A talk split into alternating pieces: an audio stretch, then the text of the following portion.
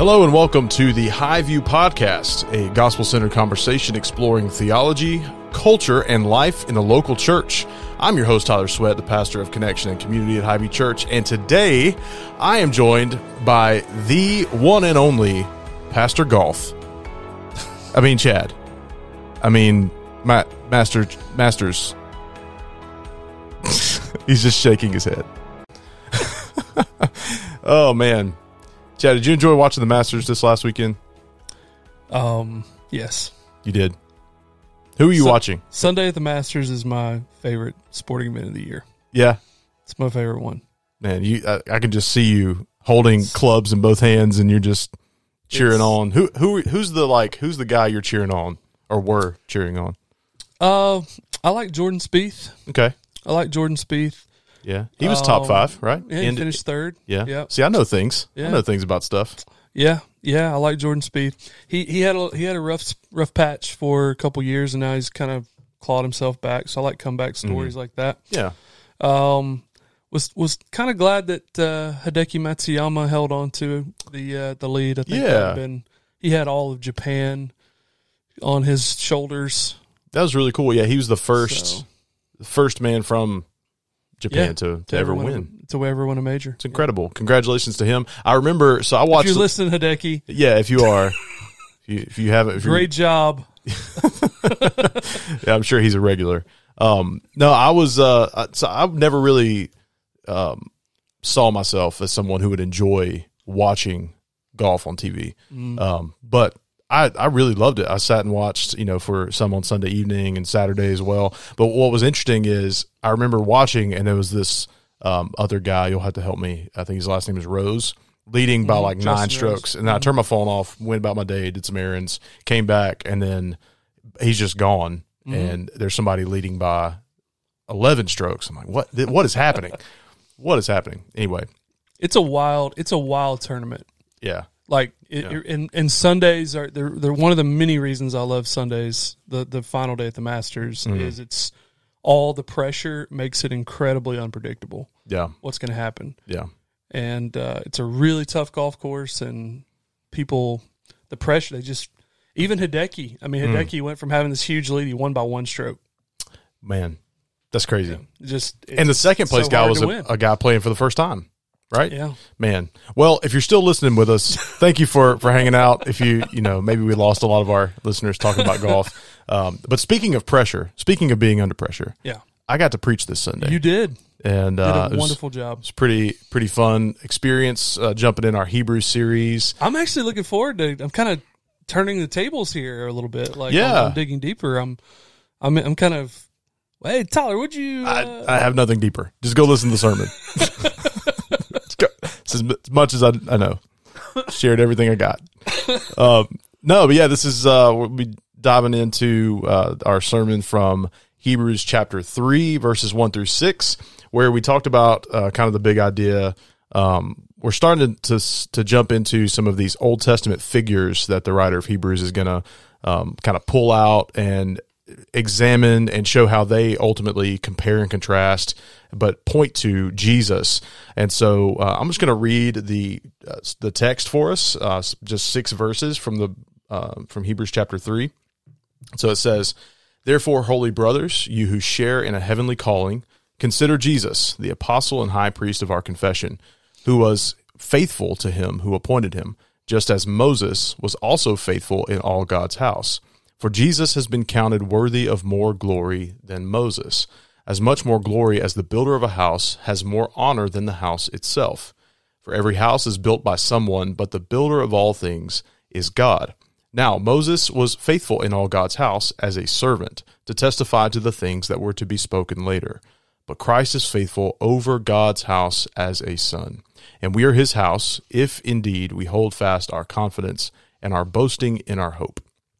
So, uh, this is uh, kind of a turning point, a little bit of a hinge point in the book of Hebrews. We've kind of seen uh, the writer lifting, exalting Jesus already as he talks about him being superior to angels um, in chapters one and two. Um, so, what what do you see as significant? Like, why why do you think the author here jumps from talking about angels to this dude Moses? Yeah, well, you know, obviously, uh, early on in the book of Hebrews, the the writer is addressing Jesus being better than angels simply because there was angelic worship going on. Mm-hmm.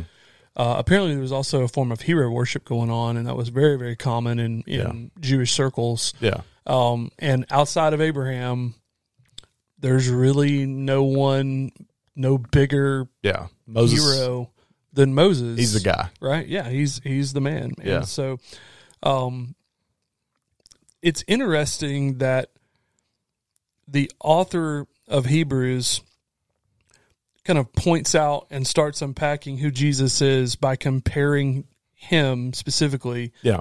to people or to beings like angelic beings Yeah. Yeah. that Jesus is superior to. So basically, he's like, "All right, angels, Jesus is better. Let me let me show you how." Yeah. Moses, yeah, he's faithful. Jesus is more faithful. Right. Right. And uh, so it's interesting that he's kind of doing two things. He's kind of teaching who Jesus is and unpacking a, theolo- a Christology, yeah. right? A theology of Jesus. Yeah.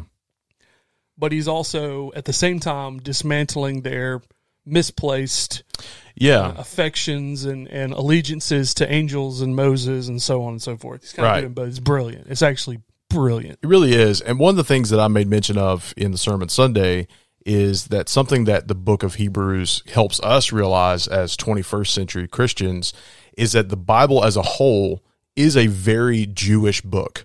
It's written by Jewish people to Jewish people about things that really have significance to Jewish heritage. And uh, I think we can lose sight of that because we westernize and modernize everything. Um, and so, what the, I think the writer of Hebrews helps us to do is realize okay, we're not just supposed to reject Moses to embrace Jesus. We're supposed to realize the significance of Moses as he leads us and points us to God's ultimate mission of delivering his people and um, showing, basically, building a nation out of all nations, uh, building a people out of all peoples. Um, so that's that's one of the things that I kind of took away from this because I think it's really easy to try to jump in a text like this and see, okay, he's comparing Moses to Jesus. How did Moses fail? And how did Jesus not fail? But that's not what the writer of Hebrews does. He actually says Moses was faithful. Like Moses was a pretty cool dude, and you you should not necessarily reject him, but don't place all your hope and trust on the things that he did because they ultimately point to greater things that Jesus did. Was there any aspect of, as you were studying Moses as a type of Jesus, uh, was there anything, any connection between Moses and Jesus that kind of like popped at you or like jumped off the page that you had not really made the connection before? Any anything new that, oh wow, yeah, that that aspect of of Moses' ministry or life absolutely reflects Jesus, or just any any, any observations like that. Yeah, yeah. So I mean, as I did my research and watched the uh, Prince of Egypt, um, 1998 animated musical drama. Uh, no, uh, there was I think a lot that you know I I think I already assumed. Obviously, the biggest role Moses played was uh, that of deliverer. He's he's leading people out of bondage, which that's kind of an easy tie-in to Jesus's uh, leading us out of bondage to sin and death. Um, but kind of his Moses's role as um, what what ultimately ties to the way the writer of Hebrews describes Jesus as this apostle, the sent one, a prophet, a, a kind of a priest. Um, th- those two roles that he, he mentioned of Jesus, kind of looking at Moses' life and seeing how he was sent to stand by by God toward the people, or from God toward the people, and then from the people toward God. This like intermediary type of figure that he was um, was kind of I missed that growing up, learning about Moses. Um, I just kind of saw him as the let my people go and let's you know send some frogs and and we'll you know split some waters and all this stuff. Um, but Moses really was a an advocate, you know, on behalf of God's people, and um, also was this uh, person that represented the power and the glory of God before the people. Um, so that's something I never really had considered until I realized this comparison being made to Jesus as the sent one, as the one who ascends the the mountain and, and actually is um, God Himself who can fully and finally deliver us. Yeah, that's good. There's a a particular text in um, that I thought about um, when you were referring to. Um, you, you made a an interesting uh, comment about um, Moses and Aaron Yeah. and Yeah. the relationship there. Um, but but the uh, so, so Aaron was the priest, Right. Right. but Moses is this advocate, Mm-hmm. right? Yeah. And I thought about um, the scene, and um, it was a pretty powerful passage for me when I was preaching through the book of Exodus, which is still one of my favorite books that I've ever preached through. Mm. I think it's the whole series is available on the? Ivy.tv. Dot TV slash there if you wanna- sermons. if you want to dig in. Actually, might not be a bad idea if you wanted to go back and listen uh, through some of our Old Testament studies Yeah. that we've done, some of our Old Testament books we preached through uh, while we're doing Hebrews. But uh, Exodus is a big one. But in, in Exodus 32, uh, where God is actually says to Moses, "I'll just wipe out all these people and just start over with you." Right. And Moses steps in and says, "No," Right. and plays this like he's like no Yeah. like basically remember your promises and so on and so yeah. forth Yeah. and uh, I, I thought i thought about that when when you were mentioning and kind of kind of dealing with moses particular role as Right. this advocate figure um that uh that's in the book Yeah, definitely. Um, I think uh, one of the uh, the things that stuck out to me too as we were looking at this particular chapter or this particular part of the chapter, and he was saying, uh, kind of giving this comparison from Moses to Jesus.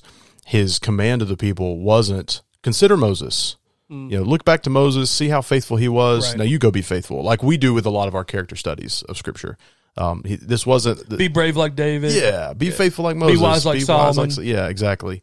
Um, but the the point of this particular section was uh, see how Moses was faithful. Now consider Jesus. Consider how not only was Jesus faithful, he was faithful like Moses was faithful. So being able to tie some of those comparisons in was really um, really neat to see. First of all, how this does kind of tie our, our whole Bibles together into one big story and shows that okay, God God has always been in control of this thing. He's he's Right. been building this house from day one, which is pretty pretty significant to okay I, remember. I wanted to ask you but because you just mentioned consider jesus yeah, and as a preaching point and, and a kind of a, a preaching um, tool in the toolbox, repetition is a big deal. You Yeah. you repeated consider Jesus a lot, I did. and I know you did Yeah. that intentionally. Um, so tell I, I wanted to I want to know one, um, kind of why you why you repeated that. Yeah. way- and I, I think I know the answer, but I want to give you an opportunity to kind of answer that. Sure. And then two, um, what what does it really mean to consider Jesus? Yeah, I, I think um, when you look at this passage, the command of the passage is consider Jesus. Um, then everything else is, is an argument for why you should consider Jesus. But it's one of those phrases that, I mean, it's the argument of the passage, it's the argument of the book. Uh, ultimately, the the whole point of the scripture is to get us to consider Jesus. Um, and as you know, I was looking through kind of writing this particular message, I just really found found myself going back to okay, all these the elements of this particular passage are helping us realize reasons or, or uh, why we should consider consider Jesus. Um, but also, it's just one of those statements that I think we need to repeat and ring the bell on. I mean, that's what I mentioned at the end of our sermon. Uh, was this is what we do as a church? Um, this is why we do everything we do. We preach sermons to help uh, one another consider Jesus. We sing songs to help one another consider Jesus. We have small groups to help one another consider Jesus. Um, so really, I think that is uh, just that's the thing that we do as believers. We're called to constantly remind ourselves and consider who Christ is, what He's done, and what why that matters. For us. So when you say consider Jesus, you're saying think about Jesus, Mm. uh, meditate on Jesus, study Jesus. What what are you what are you saying there? yes, Okay. uh, no, I, I think uh, considering Jesus takes a couple of forms. Uh, the first of which uh, I think we should consider Jesus in a sense of study. Like we should know about him. We should know what the scripture says concerning who he is. Um, we should have a solid doctrinal foundation on uh, who Jesus is, what he did, uh, why he did it. Um, but the second piece of that is not just having a solid doctrinal foundation of understanding, you know, all those um, practical things about who Jesus is, but I think we also should build a love for Jesus. We should consider him um, in a way that builds intimacy, um, kind of like you know we would with any of our relationships, like with our wives or maybe women with your husbands. Uh, you should go have an ongoing consideration of them, not just because I want to know facts about my wife Victoria, but because I want to grow in an intimate uh, relationship with her that grows and builds over time. Um, so I think those two things, and we we've said said a lot here at Highview that we need to know the God we love and love the God we know. Right. right? That's that's kind of the the ongoing consideration that I was kind of aiming for, and I think ultimately what the author was trying to get at is these people were considering a lot of other things uh, except for the one who was worthy of all their consideration. Yeah, being good. Jesus. Yeah, it's good stuff. Good stuff. Yeah. So as we get, kind of get to the uh, the end of this particular sermon, we talked about this uh, kind of a, a, phrase at the at the end of the text that can be kind of problematic if you read it a certain way.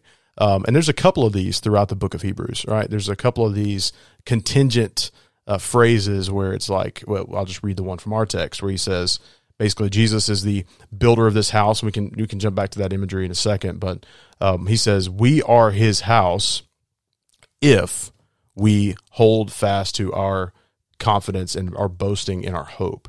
Um, so that was one of the things as I was starting to study this particular passage. I was like, okay, what what does that if mean? He says you are His house if you do these other things. So is that telling us that there's a lot of conditions to that we have to meet in order to be brought in to the house or to be part of this people that that God has built in Jesus. Um, what what do you think when you read those type of passages? What what's your first thought when you see something like that, like a contingency, you know, toward God's promises? It seems like.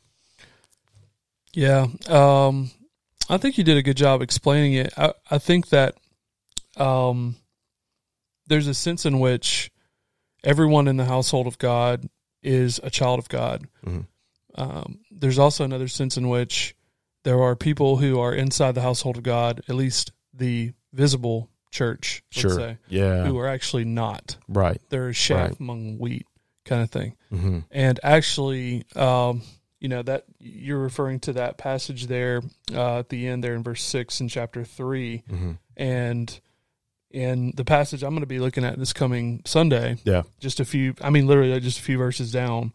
Uh, verse 12 Take care, bro- brothers, lest there be in any of you an evil, unbelieving heart leading you to fall away from the living God. Yeah. So apparently, there are people who are in the covenantal community uh, who are not true children of God, mm. who will manifest that. They will show they are not, to borrow uh, First John language uh, they went out from us because they were not of us. Yeah. Yeah. Um, and so not they became not of us because they went out. Right. Right. But they were never of us to begin with. And that's a really key point. You don't, um, and and we're going to get into this in the coming weeks, but I think that being able to hold that tension between, uh, yes, uh, everyone who is truly born again is a part of God's household and is therefore uh, eternally secure and will persevere. Yeah.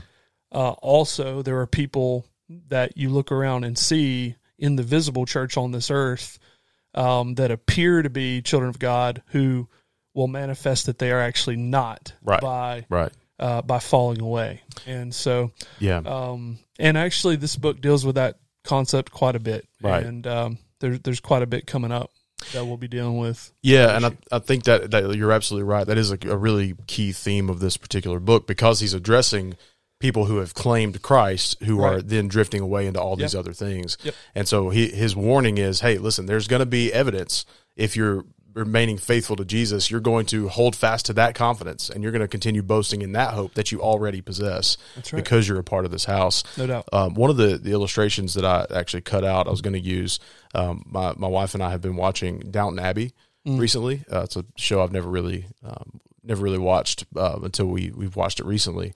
Um, but there's this concept kind of throughout that particular show where you get this dual life in this one house. It's the the Downton Abbey is the house, and then you have this family that lives there that have kind of all the rights and the privileges as the royals that live there.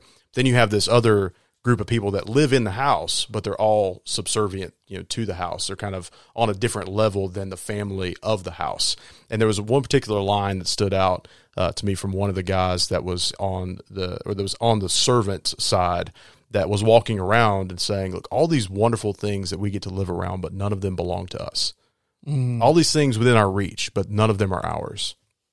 That's kind of the the thought I had is like there's there's plenty of people who Why'd li- you cut that? I, I don't know. I, I should have. It's really good. I, I know it was just a, a lot that uh, I'm to be enjoying the director's cut. Though. The- yeah, this the the extended edition, four hour sermon. that's basically what digging deeper is. It's, uh, Exactly. it's the director's commentary. exactly. But there, but there, there is that kind of uh, the imagery made sense to me, in that there's there's a difference between those who just kind of live in and around the church that they would say, Right. "Oh, all these things are uh, we can." Enjoy the the vision of these things around us, but That's they're not so enjoying good. the blessing of, of actually being a part of the house. Yeah, that's so good. Um, but yeah, that's uh, I think a a big a big key thing. I'm, I'm glad we're going to continue Put that one in your Evernote. Yeah, I'm gonna uh, come back to it. come back to that. Absolutely. Thanks. Uh, thanks to my wife there for It's good. for uh, for us watching Downton Abbey together. Um, yeah. So the other thing is this this imagery of the house that I thought was pretty big. Um, we kind of just addressed it there, but Jesus being this builder of the house, and uh, one of the big things that stood out to me in this particular passage is he kind of throws in a parenthetical thought there, um, where he says, "Every house has a builder, but the builder of all things is God."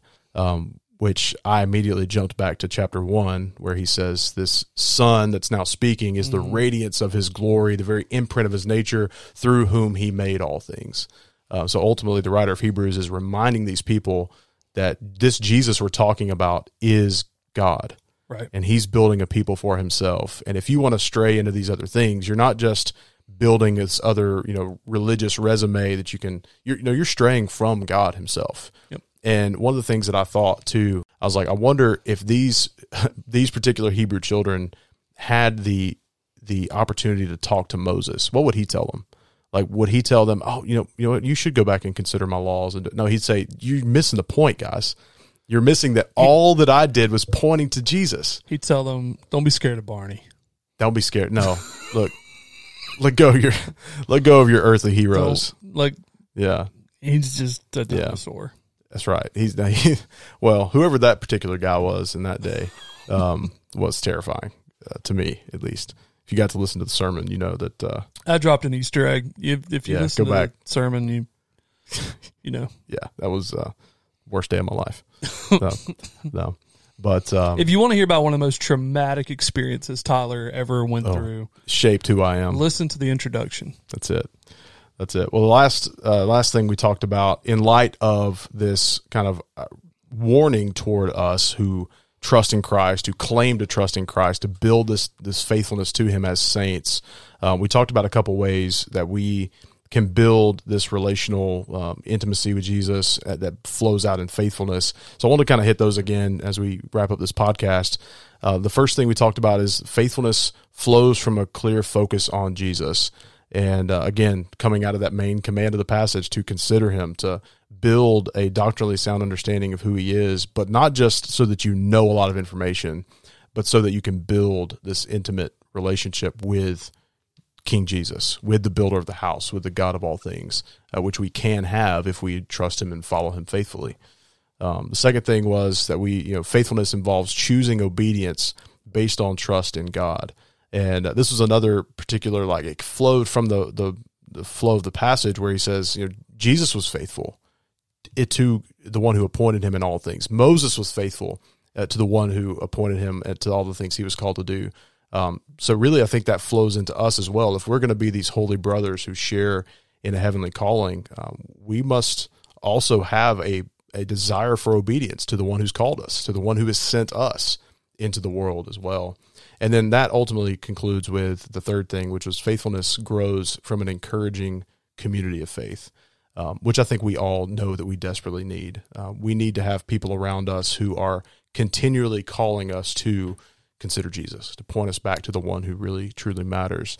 Um, so pursue those things. Pursue pursue a church that that constantly preaches the truth, that you know guides you and guards your doctrine and helps you believe the right things and also love the right things about who Jesus is, uh, but also calls you into faithful, obedient living. Uh, those are the things that He's worthy of as we consider Him.